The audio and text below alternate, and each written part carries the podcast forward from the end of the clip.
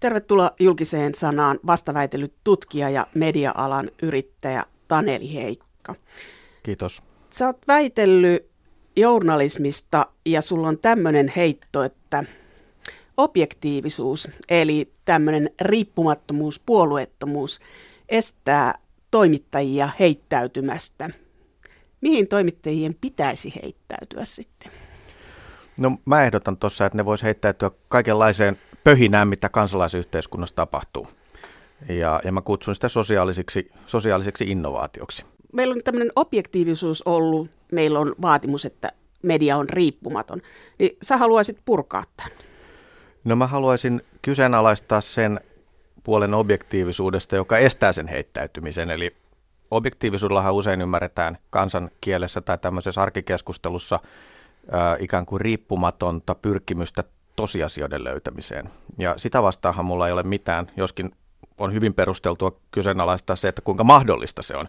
Mutta pyrkimyksenähän se on hyvä, että etsitään oikeita, oikeita tietoa ja pyritään esittämään tiedosta eri näkökulmia ja niiden erilaisia tulkintoja. Se on ihan ok, mutta se objektiivisuus, mitä mä kritisoin, on se, että me toimittajina pidetään itseämme ikään kuin yhteiskunnan ulkopuolisina.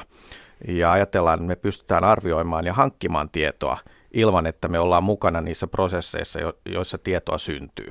Ja se on mun niin kuin, huoleni, että me, me, me niin kuin, puolustetaan omaan ammattikuntamme erityislaatua eristäytymällä muusta yhteiskunnasta.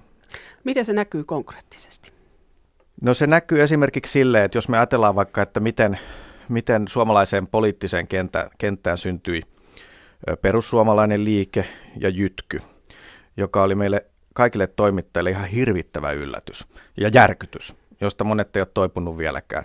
Me ei ymmärretty, että mitä, minkälainen elämän kokemus ja tunne on, on sen protestiliikkeen takana. Me, me pidettiin niitä mielipiteitä, joita perussuomalaiset varsinkin sieltä maahanmuuttokriittisestä puolesta tuli, niin, niin jotenkin pöyristyttävinä, loukkaavina, rasistisina niin, niinhän osittain olikin. Mutta samalla, samalla meidän olisi pitänyt pystyä näkemään myös niiden näkemysten taakse ja menemään sinne todellisuuteen ja ymmärtää, että mistä ne nousee. Ja, ja mun tutkimuksessa mä väitän, että osittain kävi samalla tavalla Trumpin kanssa ja Brexitin kanssa kävi sama, samantyyppisellä tavalla, että se ää, vaalien tulos ja uusi poliittinen liike yllätti meidät toimittajina niin, niin voimakkaasti siksi, että että me ei suostuttu näkemään sitä elämäntodellisuutta, jossa näitä uusia ajatuksia, meidän mielestämme pöyristyttäviä ajatuksia syntyy. Mutta eihän tällä ole tekemistä objektiivisuuden kanssa tai puolueettomuuden, riippumattomuuden kanssa, vaan siitä, että toimittajat on linnoittautunut niihin mediataloihin. On jo, ja, ja, ja tämä on juuri se tapa, millä mä objektiivisuuden ymmärrän. Eli, ja, ja, ja näen tässä tutkimuksessa, että ää, toimittajat käyttää objektiivisuutta tämmöisenä roolina, joka, joka oikeuttaa heidän eristäytymisensä näistä prosesseista, mitä kansalaisyhteiskunnassa tapahtuu ja esimerkiksi perussuomalaisten nousussa tapahtui. Me, me niin kuin kieltäydyttiin olemasta osa sitä kansaa, joka yllätti meidät vaaleissa. Ja tämä on se mun niin kuin objektiivisuuden määritelmä. Se on hieman epätavallinen, mutta kyllä ihan tutkimuskirjallisuudessa yksi käytetty ää, objektiivisuuden määritelmä, objektiivisuus ideologiana. Mä ajatellaan, että meillä on oikeus olla niin kuin yhteiskunnan ulkopuolella samalla tavalla kuin jotkut muut peris, perinteiset ö, yhteiskunnalliset instituutiot on omia erillisiä saarekkeita, vaikkapa poliisi tai parlamentti tai, tai liike-elämä. Ja, ja, ja sitten sieltä me ammutaan näitä näkemyksiä me kansan vastaanotettavaksi. Mutta kävikö tässä medialle jotenkin hullusti sen kanssa, että kun kansalaiset ryhtyivät osallistumaan, tuli sosiaalinen media ja tuli kärjekkäitä mielipiteitä – että meillä, Englannissa, Yhdysvalloissa, että sama reaktio, että media on aikaisemmin katsonut kansaa ylhäältä alaspäin ja liikennettä ei ole tullut sieltä kansasta päin mediaan, vaan media on se, joka on kertonut, miten maailma makaa, niin se oli vasta reaktio. Että ei edes menty sinne, ei edes Joo. yritetty. Joo, kyllä mä sen tunnistan myös ihan omastakin äh, journalismi toiminnastani ja omasta toimittajan työn historiasta, kun, kun olin silloin politiikan toimittajana, kun, kun perussuomalaiset ensimmäisen kerran nousi voimalla meidän, meidän poliittiselle näyttämölle, niin, niin oli tuskallista mennä niille foorumeille, missä meitä toimittajia ja muuta eliittiä arvosteltiin. Haukuttiin tavalla, joka varmaan ihan lainausmerkeissä objektiivisestikin arvioiden oli loukkaavaa. Ja, ja tota, kyllä se on journalismille mun mielestä vieläkin tosi vaikea asia, että kansalaisilla on mahdollisuus välittömään reaktioon meidän niin journalistisen sisältömme yhteydessä, eli kommenttipalstoilla. Ja on tosi kummallista, että me journalisteina ajattelemme, että me teemme sen journalistisen sisällön, uutisen, kommentin, raportin, ja, ja sitten me jätetään ihmiset sinne juttelemaan keskenään. Että tässä on mielestäni hyvin konkreettinen tapa, jolla se eristäytyminen siitä kansalaiskeskustelusta tapahtuu. Keskustelkaa siellä keskenään, harrastakaa sitä, sitä tota kansalaiskeskustelua tällä meidän digitaalisella alustalla, mutta me ei osallistuta siihen. Onhan se aika erikoinen näkemys journalistin työstä. Mutta sitten myös äh, sun väitöskirjassa esität sitä, että mm, median, kansalaisten ja päättäjien dialogi, se pitäisi näkyä mediassa. Miten? Pitäisikö median ryhtyä tällaiseksi äh, ministeriön tiedotuskanavaksi, jossa kansalaiset otetaan mukaan? Median pitäisi ryhtyä näiden kaikkien elementtien yhteiseksi ko- ikään kuin koolle kutsujaksi. Et mä joskus olen miettinyt semmoista asiaa, että kun me oltiin aikaisemmin ja toivottavasti ollaan edelleenkin vahtikoiria, rakkikoiria, niin, niin meidän ei pidä ryhtyä sylikoiraksi, mutta me voitaisiin olla vähän opaskoiria. Et me voitaisiin auttaa näitä ihmisiä löytämään toisensa, kun he sitä tarvitsevat. He, he selvästi niin kuin kaipaavat kontaktia toisiinsa, mutta sitä foorumia ei ole, missä se voi tapahtua. Ja se voisi tapahtua ihan fyysisesti, niin että journalismi on tämmöisen dialogisen kohtaamisen koolle kutsuja – ja, ja se voi tapahtua mediatalossa, se voi tapahtua kirkossa, se voi tapahtua eduskunnassa tai torilla. Tai sitten se voi tapahtua digitaalisilla areenoilla, just jos ajatellaan sitä tämänhetkistä tilannetta, niin sehän on se, että siellä on se uutinen ja sitten siellä on se kommenttipalsta ja niiden välillä ei tapahdu oikeastaan mitään vuorovaikutusta. Ne on huutamista, huutamista niin kuin toistensa naamalle. Ja, ja siinä voisi olla se journalismin uusi rooli, dialoginen rooli, että se pyrkisi näitä näkökulmia auttamaan ymmärtämään toisiaan? No Yleisradiossa on ollut iätajat sellainen kuin kansanradio, jossa kansalaiset saa kertoa, mikä ottaa päähän. Niin pitäisikö olla joku sellainen foorumi, että, että kansanradiopäättäjät ja toimittajat yhteen paikkaan? Voisi ollakin ja, ja se, että niin kuin toimittajat on yleensä kaikista vastahakoisimpia tulemaan mukaan niin kuin vertaisina sinne kansalaisten ja, ja päättäjien ja muiden – alojen ammattilaisten joukkoon on musta oireellista, että me ollaan se, joka pitää viimeiseen asti kiinni siitä omasta ammatillisuudestamme ja me ei oikein pystytä tulemaan siihen, siihen dialogiin mukaan äh, tämän ammattiroolimme takaa. Mä ymmärrän tuon ihan täysin, koska se on ihan uusi rooli, se, se keskustelijan rooli, mm. ja jos sä meet jonnekin näyttämölle toimittajana, kun sä oot saanut tehdä itseksesi, niin sä ootkin yhtäkkiä välittäjänä jossain, joka ei ole hallittavissa – on se joo, ja, ja sitten se on semmoista niin kuin oman itsensä likoon laittamista ja oman persoonan haavoitettavaksi tuomista. Ja, ja se on se varmaan, mikä siinä ihmisiä vähän pelottaa, että, että mun näkemykseni, se, ne motiivit ja tunteeni, mistä käsin mä teen tätä journalistin työtä, niin tulee nähtäväksi. Mutta se on mun mielestä dialogin edellytys, että kaikki siihen osallistuvat pystyvät tarkastelemaan omaa taustansa, omia motiiveja, omia tunteitaan muiden kanssa yhdessä suhteellisen avoimesti, ikään kuin tuomaan ne nähtäväksi. Ja journalismi ideologiana, journalismin ammatin käytännöt on yksi semmoinen elementti, joka on tosi vahvasti ollut rakentamassa tätä meidän nykyistä vastakkainasettelua. Ja jotta me päästään siitä eteenpäin, niin journalistien pitää tuoda myöskin se oma ammattikuvansa ja ideologiansa ja identiteettinsä keskustelun alaiseksi.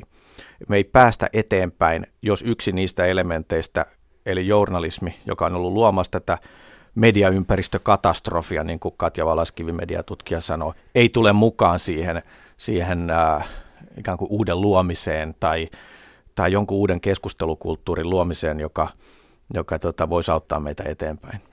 Tarkoitat siis sitä, että nyt kun journalismi on saanut aikaan paljon pahaa olemalla torneissaan, niin nyt sen pitäisi mennä kansan pariin ja muuttaa tilanne, muuttaa journalismin tekotavat.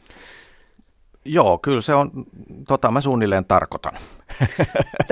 Tämä herättää varmasti vastaväitteet, mutta se on kiinnostavaa olisi tietää tä, tä, tässä, että mitä vastaanottajat ajattelee. Kun sä oot tehnyt tätä väitöskirjaa, niin tiedät sä siitä, sä oot keskittynyt niin tällaisiin projekteihin, niin mitä median kuluttajat tästä ajattelee? tekijöistä tiedetään, että me olemme muutosvastarintaisia, vaikka ajattelemme ole, olevamme moderneja. Mm. Mutta mitä, mitä ne kansalaiset ajattelee? Onko Jos... kansalaisilla vaatimus medialle? Kun mulla on sellainen kuva, kansalaiset haluaa mediaa, joka on tuttu ja turvallinen. Mm, joo. Ja tota, mun käsitykseni on se, että, että me kansalaiset tai median kuluttajat, median yleisö kaipaa kyllä sellaista journalismia, joka pääsisi tämän tämmöisen niin kuin kärjekkään keskustelun toista, toisiaan päin huutamisen taakse. Et kun mä sanon, että mä oon tutkinut dialogia ja journalismin mahdollisuutta olla, olla luomassa dialogia, niin se herättää ihmisissä yleensä semmoisen tota, niin toiveikkaan ja jotenkin ilahtuneen äh, reaktion, että et totahan me tarvitaan. Ja no sitten kun mä kerron tästä asiasta toimittajille, niin, toimittajille, niin kyllä nekin katsoo mielenkiinnolla, mutta sitten aika moni sanoo, että no onks muka toimittaminen dialogista. Mä sanoin, että no ei se oo, mutta voidaanhan me niin yrittää viedä sitä vähän siihen suuntaan.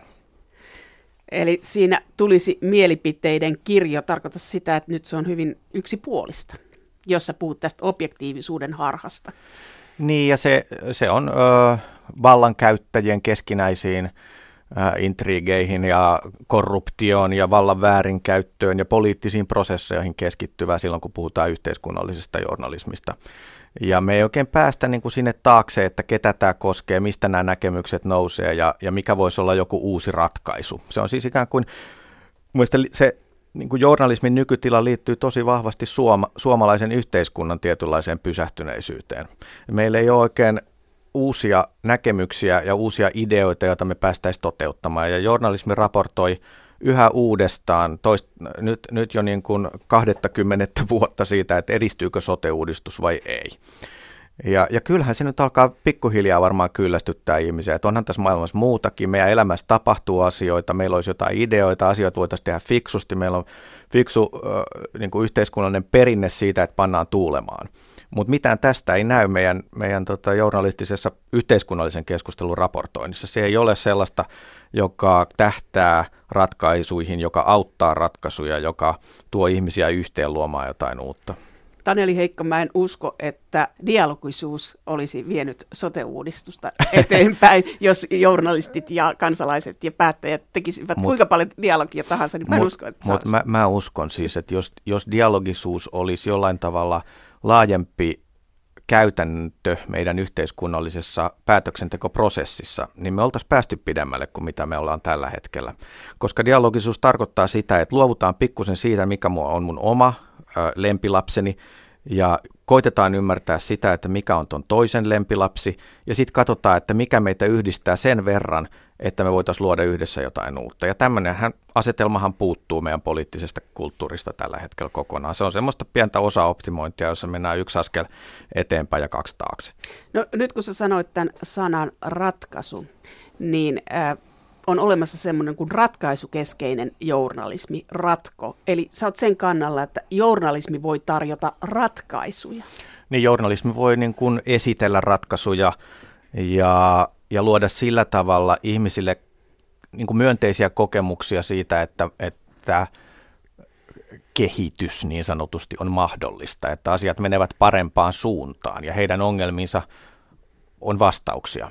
Ja, ja sillä tavalla journalismi voisi toimia vähän semmoisena opaskoirana, että, että jos se raportoi ainoastaan siitä, että kuinka poliitikot ovat eri mieltä, niin silloin ei myöskään nouse sitä, sitä ratkaisua esille, josta he voisivat päästä päättämään, koska kukaan ei tiedä siitä eikä kannata sitä. Ja tässä niin kuin journalismi voisi olla semmoinen ratkaiseva askel yhteiskunnan kehityksessä, että se, se pikkusen niin kuin pukkaisi eteenpäin sitä keskustelua sanotaan nyt vaikkapa sote-uudistuksesta, että mitä ne, mitä ne mallit voivat olla, mikä on paras tapa hoitaa, hoitaa terveyttä ja, ja tota, ää, sairautta yhteiskunnassa. Ja kyllähän siitä niin kuin jonkin verran tämän tyyppistä on olemassa, ää, mutta että jos tämä olisi semmoinen, sanotaan niin kuin yleinen käytäntö, että me löydettäisiin ne ratkaisut, tuotaisiin ne isosti esille ja sanottaisiin poliitikoille, että tästä keskustellaan, Mulla on vaikea uskoa sitä, että tämä, tämä on pyörinyt aika pitkään tämä ratkaisukeskeinen journalismi ja se, että journalismi voi tuoda ratkaisun. Hyvä, se voi ehkä tuoda sen, mutta se vaatii ihan hirveästi toimittajilta. Mistä me löydetään sellainen aika toimittajille, että ne voi keskittyä johonkin asiaan niin, että sä voit katsoa tulevaisuuteen ja kertoa, että hmm. tässä on nämä vaihtoehdot. Kun tilanne toimituksessa on se, että hädintuskin keritään kertoa siitä yhdestä vaihtoehdosta, josta tänään puhuttiin, ja huomenna kerrotaan toisesta vaihtoehdosta, josta huomenna puhutaan, mutta se, että sä voisit koota ja katsoa tulevaisuuteen, niin se on aika luksustoimittajan hommaa, joka siihen pystyy. Mm. No tässä tullaan siihen mun väitöskirjani yhteen toiseen teemaan, eli kansalaisjournalismiin ja, ja siihen, että, että meillä on hirveä määrä journalismia uh, out there, siis niin kuin Facebookissa ja blogeissa ja Twitterissä ja erilaisilla alustoilla, YouTubessa. Ihmiset tekee toimittajan työtä, vaikkei me haluta toimittajina sitä sellaiseksi tunnustaa. Ja utoppinen näkemys toki on se, että, että tästä nousisi se journalismi, joka, joka on to, oikeasti merkityksellistä ja että mediatalot voisivat jotenkin toimia tämän kansalaisjournalistisen toiminnan niin kuin vahvistajina ja, ja esiin tuojina ja kokoajana. Se on utoppista, mutta on se myös samalla niin kuin mun mielestä ihan harkitsemisen arvoinen juttu, jos me palataan siihen, me keskusteltiin hetken aikaa sit siitä, että kuinka paljon, miten sosiaalinen media yllätti, yllätti toimittajat. Silloin elettiin digiuudistuksen aikaa Yleisradiossa ja puhuttiin siitä, että televisiosta voi tulla kaksisuuntainen ja että kansalaisilla voi olla mahdollisuus ruveta toimittaa sinne sisältöjä. Niin no ei se mennyt siihen suuntaan, mutta syntyi internetti, jossa se täsmälleen ottaen just se juttu tapahtuu, että kansalaiset tuottaa sinne valtavasti sisältöjä, joista osa on hyvää journalismia, osa on vähän sinne päin ja osa on ihan hirveätä kuraa, mutta kuitenkin se tapahtuu. Ja, ja se, että me ollaan nyt toimittajina eristäydytty siihen objektiivisuuden linnakkeeseen ja ajateltu, että se mikä ei tapahdu täällä ei ole journalismia ja meidän ei tarvitse siitä kauheasti piitata, on mun mielestä niin kuin sen saman virheen toistamista, joka me, joka me oikeastaan tehtiin jo silloin, kun internet alkoi syntyä tämmöiseksi kaksisuuntaiseksi viestinnän kanavaksi ja kun siinä alkoi olla helppo toi, tuottaa sisältöä kansalaisten toimesta. Eli tämä ongelma on, että miten kansalaisten tieto otetaan käyttöön. Sä oot tutkinut tätä, niin onko maailmalla esimerkkejä tästä, että tätä on osattu tehdä jossain? No siitä on semmoisia ehkä niin kuin puolittaisia onnistumisesimerkkejä, että äh, yksi on, on tota semmoinen alue, jolla se jossain määrin onnistuu, on, on datajournalismi. Et datajournalismillahan tarkoitetaan karkeasti ottaen sitä, että, että jalostetaan niin kuin digitaalisessa muodossa olevia tietomassoja journalismiksi. Ja, ja kansalaiset on siinä usein parempia kuin toimittajat itse ovat, koska eihän toimittajilla ollut aikaa opetella sen tyyppisiä taitoja. Kansalaisilla monilla on, niillä, ne tulee erilaisista akateemisista tai, tai muista taustoista ja ne osaa tehdä näitä juttuja. Ja mun väitöskirjassa on yksi semmoinen keissi, joka, joka on toivoa antava, joskaan ei täydellinen. Se, se on Chicagon kaupungista kerätty, äh, kerätty aineisto, jossa mä tutkin sitä, kuinka Chicagon kaupunki päätti lakkauttaa satakunta julkista koulua ja, ja kansalaiset, aika pitkälti äidit, ryhtyivät tämmöiseen datajournalistiseen vastarintaan ja, ja perustivat nettisaitteja, joissa analysoitiin koulujen lakkauttamiseen liittyvää dataa ja osoitettiin, että lakkauttamispäätöksen taustalla on, on äh, etnisiä motiiveja, ihmisten sosiaaliseen taustaan liittyviä motiiveja, eli että lakkauttamislistalla olevat koulut ovat köyhiä ja mustien kouluja. Ja se saitti, minkä he rakensivat, oli, oli toimiva, se oli hyvä, se oli journalistista työtä ja, ja se paransi journalistista keskustelua ja kansalaiskeskustelua sillä tavalla, että to, toimittajat löysi sen. Ja, ja ne hoksas, että tämähän on hyvää duunia. Ja he alkoi haastatella näitä mutseja, he alkoi viitata ja linkittää siihen niiden saittiin. Ja tämä oli mun mielestä niin kuin sillä tavalla onnistuminen, että toimittajat näkivät, että, että kansalaisjournalistit tekevät erittäin hyvää työtä, joka ruokkii kansalaiskeskustelua ja parantaa sen laatua. Se, että miksi näiden elementtien täytyy olla niin kauhean erillään toisistaan, on, on mulle edelleenkin avoin kysymys. Et toki toimittajat tuo siihen omalla niin kuin eettisellä sitoutumisella journalistin ohjeisiin jotain uutta. Eli he rajaavat itsensä kaikenlaisen asianajamisen ulkopuolelle, joka on ongelma, mutta se on myös, myös sit loppuviimeksi vahvuus siinä asiassa, kun ruvetaan verifioimaan sitä, että onko joku asia ihan oikeasti just näin. Ja, ja toimittaja, joka, joka ei ota siihen mitään kantaa, vaan haastattelee eri puolia ja yrittää sieltä löytää jonkinlaista keskitietä niiden, niiden ääripäiden välillä, niin se tekee kyllä sit myöskin työtä, jota siellä kansalaisyhteiskunnassa ei tehdä. Mutta kun, kun tämä homma toimii niin hienosti yhteen, että siellä on erilaisia rooleja journalismin tuotannossa, osa on mediataloissa ja osa on mediatalojen ulkopuolella, niin, niin miksi me silti linnoittaudutaan siihen objektiivisuuden ideologiaan, niin sitä mä en oikein, äh, niin kuin, mä en, mä en mä hyväksyn sen, koska siinä on hyviä puolia, mä ymmärrän sen, mutta mun mielestä meidän pitäisi vähän päästä siitä eroon. No jos siitä päästäisiin eroon, että kaikki toimittajat ryhtyisivät äh, tekemään mielipiteellistä journalismia, olisi mielipide joka asiasta. No sehän, eikö me olla jo siihen vähän menty, että lehdet on täynnä kolumneja ja, ja, ja näkemyksiä, kyllähän sitä toki on paljon. Se, se on aika hiuksen hieno se raja, että onko journalismi mielipiteellistä vai, vai onko se tota vaan niin kuin eri näkemyksiä valottavaa. Mä en äh, niin kuin pidä kumpaakaan nyt mitenkään kauhean ongelmallisena tai, tai tota, niin kuin sy- mitä syntisenä. Sä peräät, mitä sä peräät, kun sä sanot, että objektiivisuus pitää hylätä ja pitää mennä sinne, missä kansalaiset on, niin mitä sä, Taneli Heikka, peräät? Mitä sinne pitää tuoda? Mie, sä sanoit, että mielipiteellisyyttä on, on kolumneja, mutta mitä sinne pitäisi tuoda? No se, mitä mitä tuossa Sikakon esimerkiksi tapahtui, niin oli se, että, että ihmiset itse tuottavat journalismia. Ne, ne ei saa siitä penni hyrrää, mutta ne silti tekee sitä. Ja onhan se nyt niinku ihan radikaalia. Onhan se tota, oikeasti sellaista, että meidän pitäisi ruveta miettimään avosylin äh, niin kuin avata nämä, nämä studiot tuon tyyppiselle työskentelylle. Sehän on niin kuin Yleisradion mun mielestä olemassaolo oikeutus, että, että se, se integroi tämmöiset osaajat mukaan journalismin tuotantoon.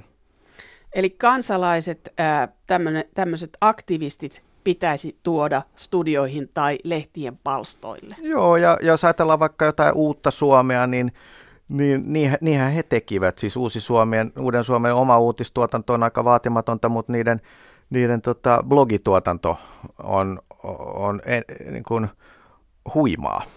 Me, mä en ole melkein mistään samaa mieltä, mitä ne blogistit on, mutta kyllähän he toisen niin kuin, ö, niin kuin poliittisen kirjon yhden nurkan ö, keskusteluun, jota ei aikaisemmin ollut esillä silloin perussuomalaisten nousun aikoihin. Ja on, on se arvokasta mun mielestä. Ja, ja tota, sen, sen voisi toistaa ehkä vähän kehittyneemmillä, teknisesti paremmilla ja uudenlaisilla menetelmillä.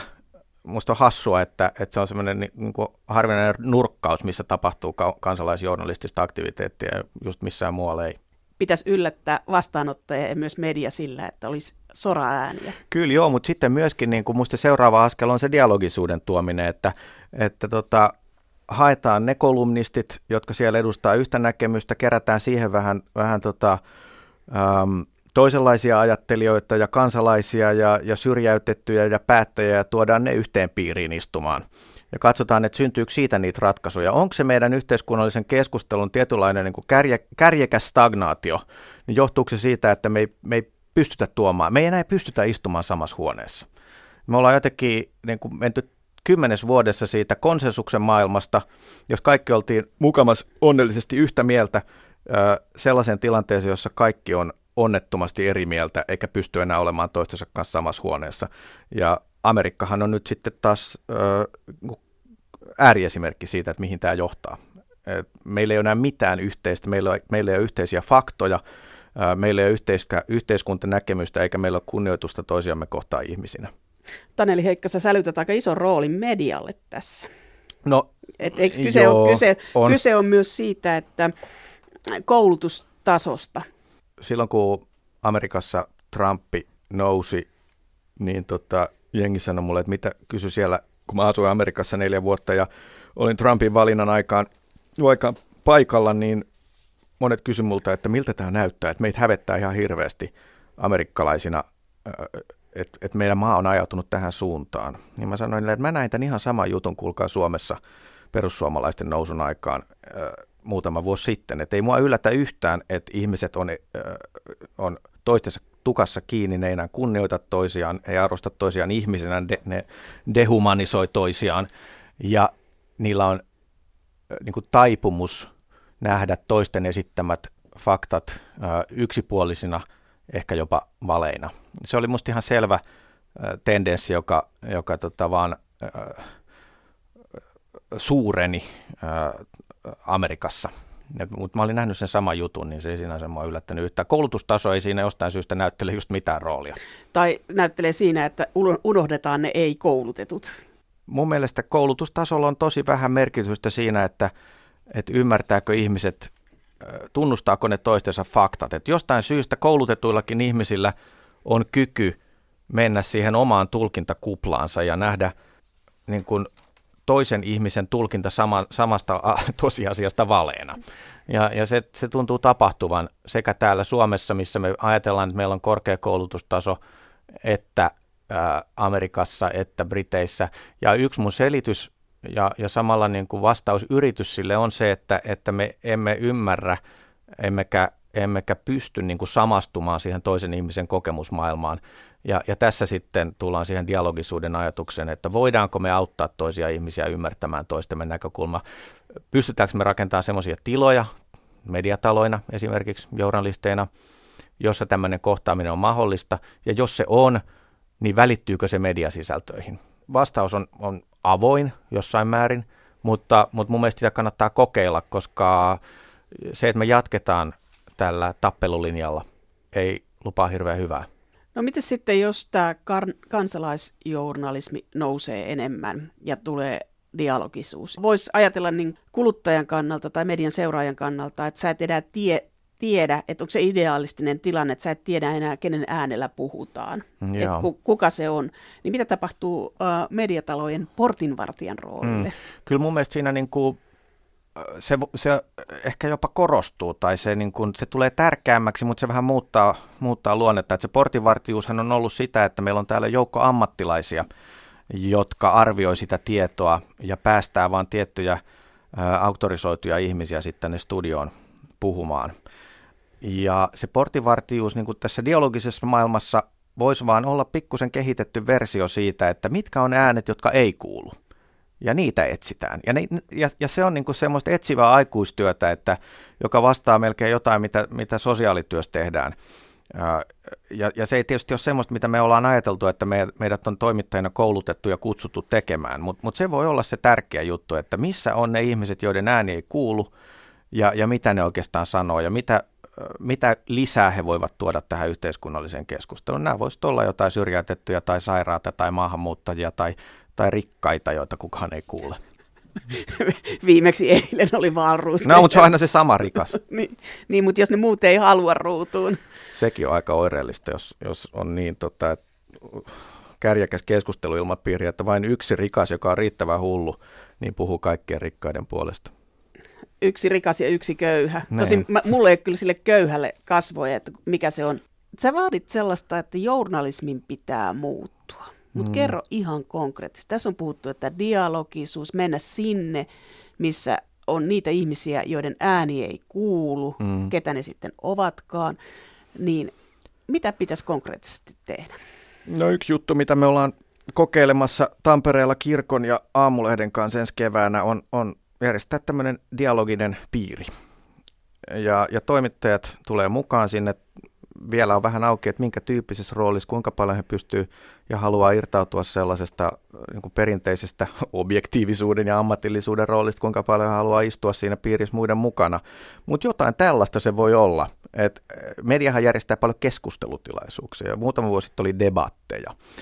Ja tota, no kokeillaan nyt edes dialogeja, koska siinä on pari elementtiä, jotka muuttaa sitä keskustelun sävyä. Se on se, että mä kyseenalaistan oman näkemykseni, mä en yritä voittaa sitä, ja mä puhun omasta kokemuksesta. Mä, mä niin kuin, ää, en piiloudu ammatillisuuteni taakse. Ja, ja ajattelepa, jos me saataisiin tämmöisiä keskusteluja aikaiseksi, jossa, jossa tota, vaikkapa poliitikot syrjäytetyt rosvot ja poliisit puhuisivat omasta kokemuksestaan siitä, että minkälainen maailma heidän mielestään on ja mitä sille pitäisi tehdä. Ainakin se mahdollistaisi sen, että me pystytään olemaan samassa huoneessa – et monet kysyy multa, että, että no mitä tällä dialogisuudella nyt sitten saavutetaan. Mä sanoin, että no kokeillaan nyt sitä ensin, että tullaan samaan tilaan. Mutta musta tuntuu, että tuollaista on ollut. Että kyllähän näitä keskusteluja on ollut. Joo, mutta onko ne sitten... A2-iltoja niin, ja muuta. Joo, joo, kyllä mä, mä ymmärrän sen, että, että tota, sen tyyppisiä asioita toki yritetään, mutta ky, kyllä niiden äm, tavoite ja sävy on useimmiten se, että kuka voittaa väittelyn. Kuka lähtee tästä niin kuin, ä, voittajana ja kuka, kuka joutuu poistumaan häntä koipien välissä.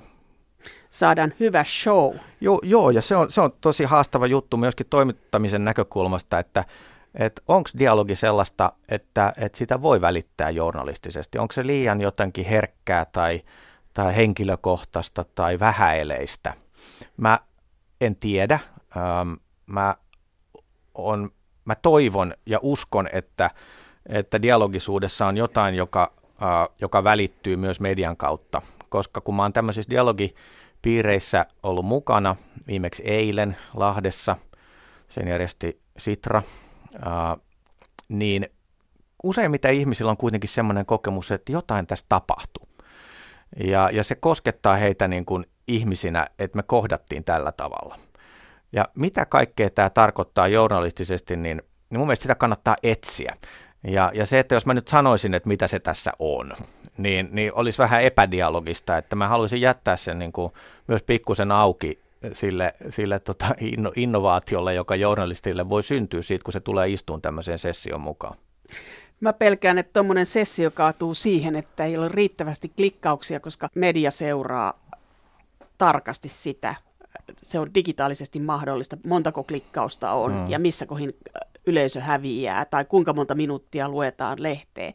Että sinne pitää olla highlightseja ja menoa ja meininkiä, että sehän on median luonne. Se on, ja, ja tota, jossain määrin näitä dialogisia piirteitä voidaan kyllä tuoda myös menoa ja meininkiin mukaan. Et yksi mun mielestä ihan mielenkiintoinen esimerkki on toi Tanskan yleisradioyhtiön YouTubessa oleva mainos, joka on kerännyt ihan valtavasti klikkejä. Se on se, missä, missä tota, on joukko ihmisiä ja juontaja sanoo aina, että nyt ne, jotka on sitä tai tätä, niin siirtyy tonne. Ne, jotka on vihreitä, niin menkää tonne. Ne, jotka on työttömiä, niin menkää tonne. Ne, jotka on biseksuaalia, niin menkää tonne.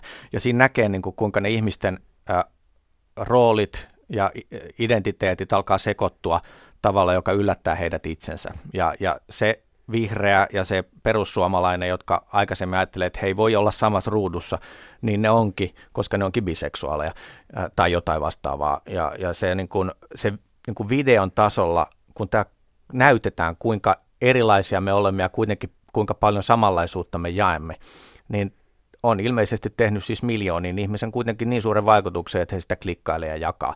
Et mä haluaisin, että me voidaan ajatella myös sitä journalismin sisältöä niin kuin eri tavalla – kuin ehkä ihan semmoisella perinteisellä, että toimittaja istuu dialogipiirissä ja sitten se kertoo, että mitkä fiilikset silloin oli, tai että se haastattelee sen jälkeen jotakin dialogi, dialogifasilitaattoria. Sekin voi olla ihan hyvä juttu, tai, tai dialogissa istunutta rosvoa tai poliisia tai köyhää tai valruusia. Taneli Heikka, sä esität toimittajille sellaisen vaatimuksen, että toimittajien pitää tunnustautua johonkin. Heidän pitää kuulua johonkin ryhmään, he, heidän pitää kertoa, ketä he ovat. Joo. Et sekö, sekö on tässä? No ei mun mielestä siis tunnustautua välttämättä mihinkään ryhmään, mutta, mutta heidän niin kuin, he vois tuoda sen oman, oman tota, itsensä ja persoonansa vähän enemmän liikkoon. Et eihän siinä ole kysymys niin kuin siitä, että ajetaan jotain jonkun ryhmän asiaa, vaan siitä, että tunnustetaan, että myös me ollaan osa jotain yhteisöä. Ja, ja se, että, että kaikki ää, Helsingin Sanomien toimittavat ovat vihervasemmistolaisia, niin sehän on semmoinen niin yleinen käsitys yhdellä poliittisella laidalla. Mutta jos me tultaisiin semmoiseen keskusteluun, jos Helsingin Sanomien toimittajat kertoisivat omasta vihervasemmistolaisuudestaan tai jostain muusta poliittisesta kannastaan tai jostain muusta identiteetistään, niin sehän helpottaisi meidän ymmärtämistä sitä, että miten he asioihin lähestyy ja luultavasti synnyttäisi myös sellaisen keskusteluyhteyden ihmisten kanssa, jotka, jotka eivät ole median niin kuin, normaaleja keskustelukumppaneita, jotka vois kehitt- joka voisi luoda jotakin uutta myös median sisältöihin. No tuossa mä oon sun kanssa vähän eri mieltä, koska kyllä jos mä aamulla luen Hesaria tai kuuntelen Ylen uutisia, niin kyllä mä haluan, että se uutinen on mahdollisimman neutraali, kertoo mulle ne faktat siitä asiasta, ja mä voin itse päättää, mitä mä ajattelen. Mm. Sen ti- sijaan, että joku ajattelisi mulle sen valmiiksi, että tämä on näin ja näin, ja mä olen sitä mieltä. Niin, ja tässähän on kysymys siis niin kuin journalismin genreistä, että on mm. monen, monenlaista mm. journalismia, että on niitä, joissa toimitaan juuri noin, ja, ja hyvä niin.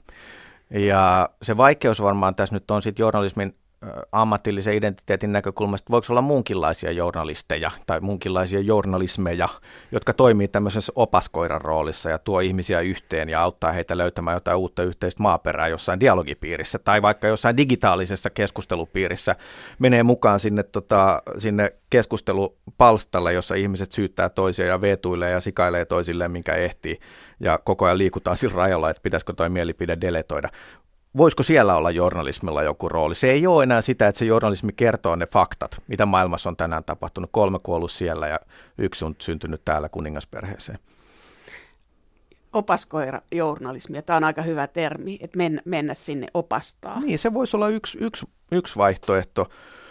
Siinäkin ehkä sitten syntyy vähän semmoinen besser fiilis, että tietääkö se koira nyt sitten, että mitä tässä tehdään, mutta jos nyt ei viedä sitä analogiaa liian pitkälle, niin, niin, tota, niin joku siinä, jotain uutta siinä voisi olla, että, että toimittaja ja journalistinen media tuo ihmisiä yhteen.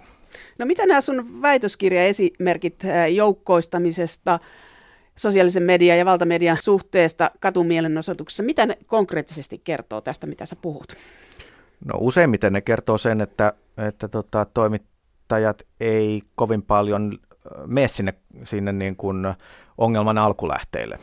Et jos nyt vaikka katumielenosoituksista puhutaan, niin mä katselin sitä, että mitä kiekkovieraiden mellakassa tapahtui äh, journalismin osalta. Ja, ja, ja se niin kuin kiinnostava hetkihän siinä on, on se, oli journalismin näkökulmasta se mellakka, mutta sitä ennen hän oli tapahtunut jo puolen vuoden aikana semmoinen aika, aika jännittävä radikalisaatiokehitys, jossa nämä tamperelaiset tai jossain päin vaikuttavat Tampereelle keskittyneet äh, niin kuin anarkistit rupesivat haastamaan valtaa ja, ja anonyymisti, anonyymisti ehdottamaan, että presidentti pitää grillata ja, ja, tota, ja, ja porvareita pitää lyödä, lyödä mailalla, lätkämailalla päähän ja pitää tämmöiset karnevaalit niin, niin tässähän käy siis niin, että nehän jujutti ihan täysiä mediaa tällä, tällä niin kuin radikaalilla kielenkäytöllä ja, ja väkivallalla, flirttailevalla tota, niin kuin bloggailullaan.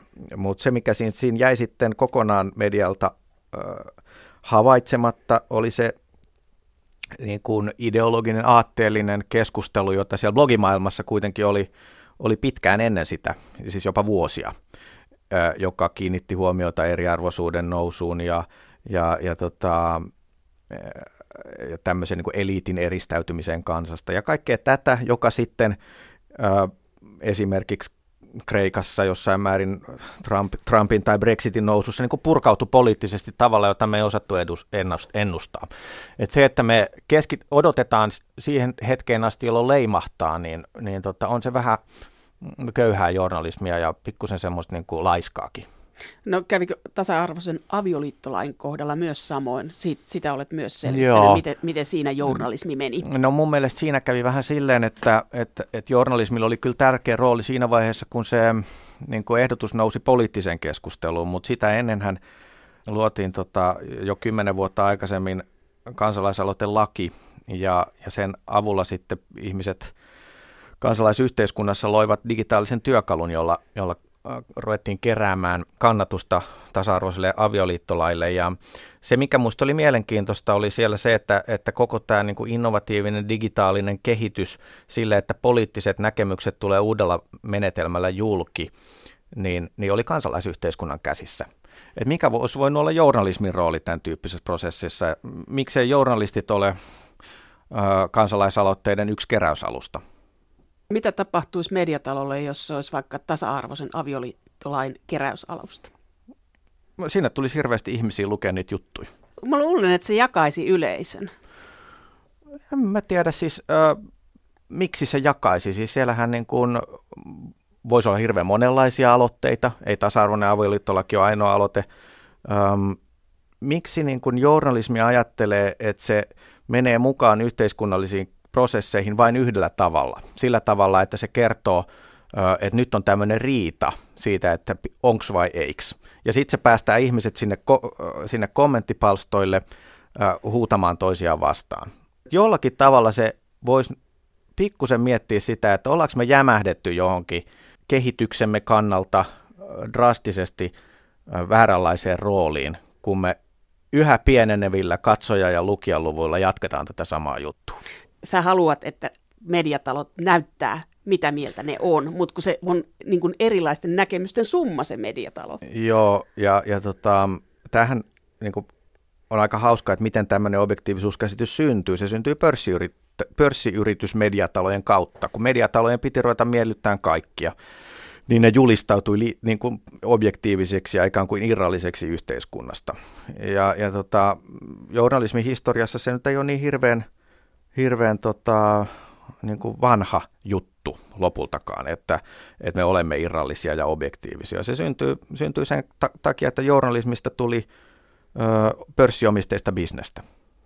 Joo, tämä onkin mielenkiintoista, jos ajattelee esimerkiksi keskisuomalaista, joka 80-luvulla – julistautui puolueettomaksi. Sitä ennen se oli sitoutunut mm. maalaisliittoon keskustaan. Mutta linja jatkui samanlaisena, mutta peitotumpana. Mm, niin. Ja se liittyi siihen, että mentiin pörssiin. Joo, ja se on ehkä vähän, vähän alkaa olla jo niin kuin mennyttä aikaa sitten kuitenkin sen tyyppinen liittoutuminen, että äh, koska ihmiset ei enää samastu niihin liittokuntiin, mutta kyllä johonkin samastuu.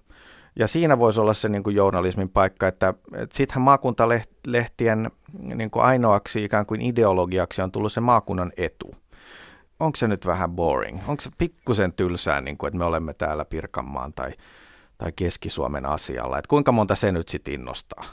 Että mitä tässä tulee tapahtumaan? Sä peräänkuulutat ratkaisukeskeistä journalismia, dialogisuutta, mm. mutta mitä tulee tapahtumaan?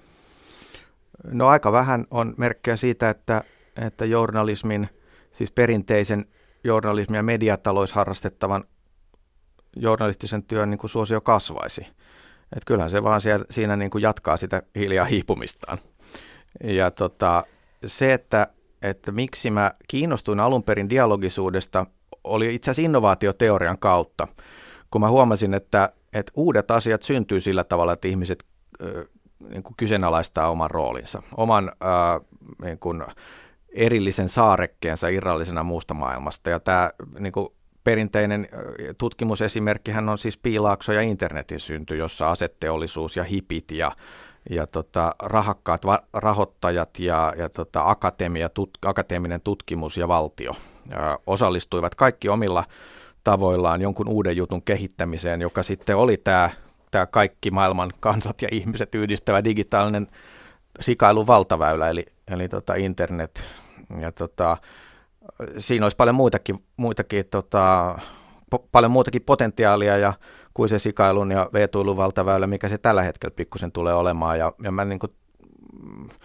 olen pitkään ollut sitä mieltä, että, että se, että me olemme objektiivisia, estää meitä menemästä mukaan sinne ja, ja, ja luomaan jonkun uuden roolin yhdessä näiden niin kuin, yhteiskunnallisten toimijoiden kanssa vähän samalla tavalla kuin, kuin mitä piilaaksossa aikanaan tapahtui, että eri, eri yhteiskunnalliset osa-alueet ajattelivat, että tehdäänpä jotain uutta. Mutta sitä me ei niin kuin toimittajina oikein olla pystytty tekemään. Me, me lopulta sitten palaudutaan aina siihen sille omalle saarekkeellemme, jossa väki koko ajan vähenee. Tämä on aika pessimistinen ei, näkemys. Kun se, on, se ei se on pessimistinen näkemys, kun se on objektiivinen fakta. objektiivinen fakta, hyvä. Pari viikon päästä puhutaan mediasta ja köyhyydestä. Mitä tulee mieleen siitä?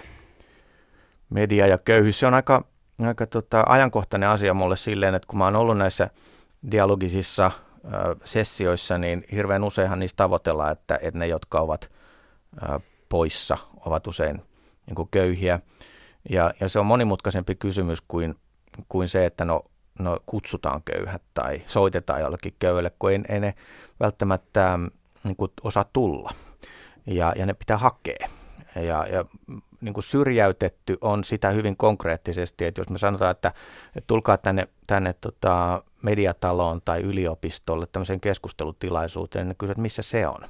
Koska he ovat syrjäytetyt näistä yhteiskunnallisista keskustelufoorumeista, myös mediasta, niin jotenkin tehokkaasti, että, että tässä tullaan siihen opaskoirahommaan tai tähän, tähän niin kuin etsivään aikuistyöhön, että jos me halutaan, halutaan syrjäytetyt mukaan, niin jalkatyötä pitää harrastaa ja saada nämä jalat täältä studion pöydän alta pois.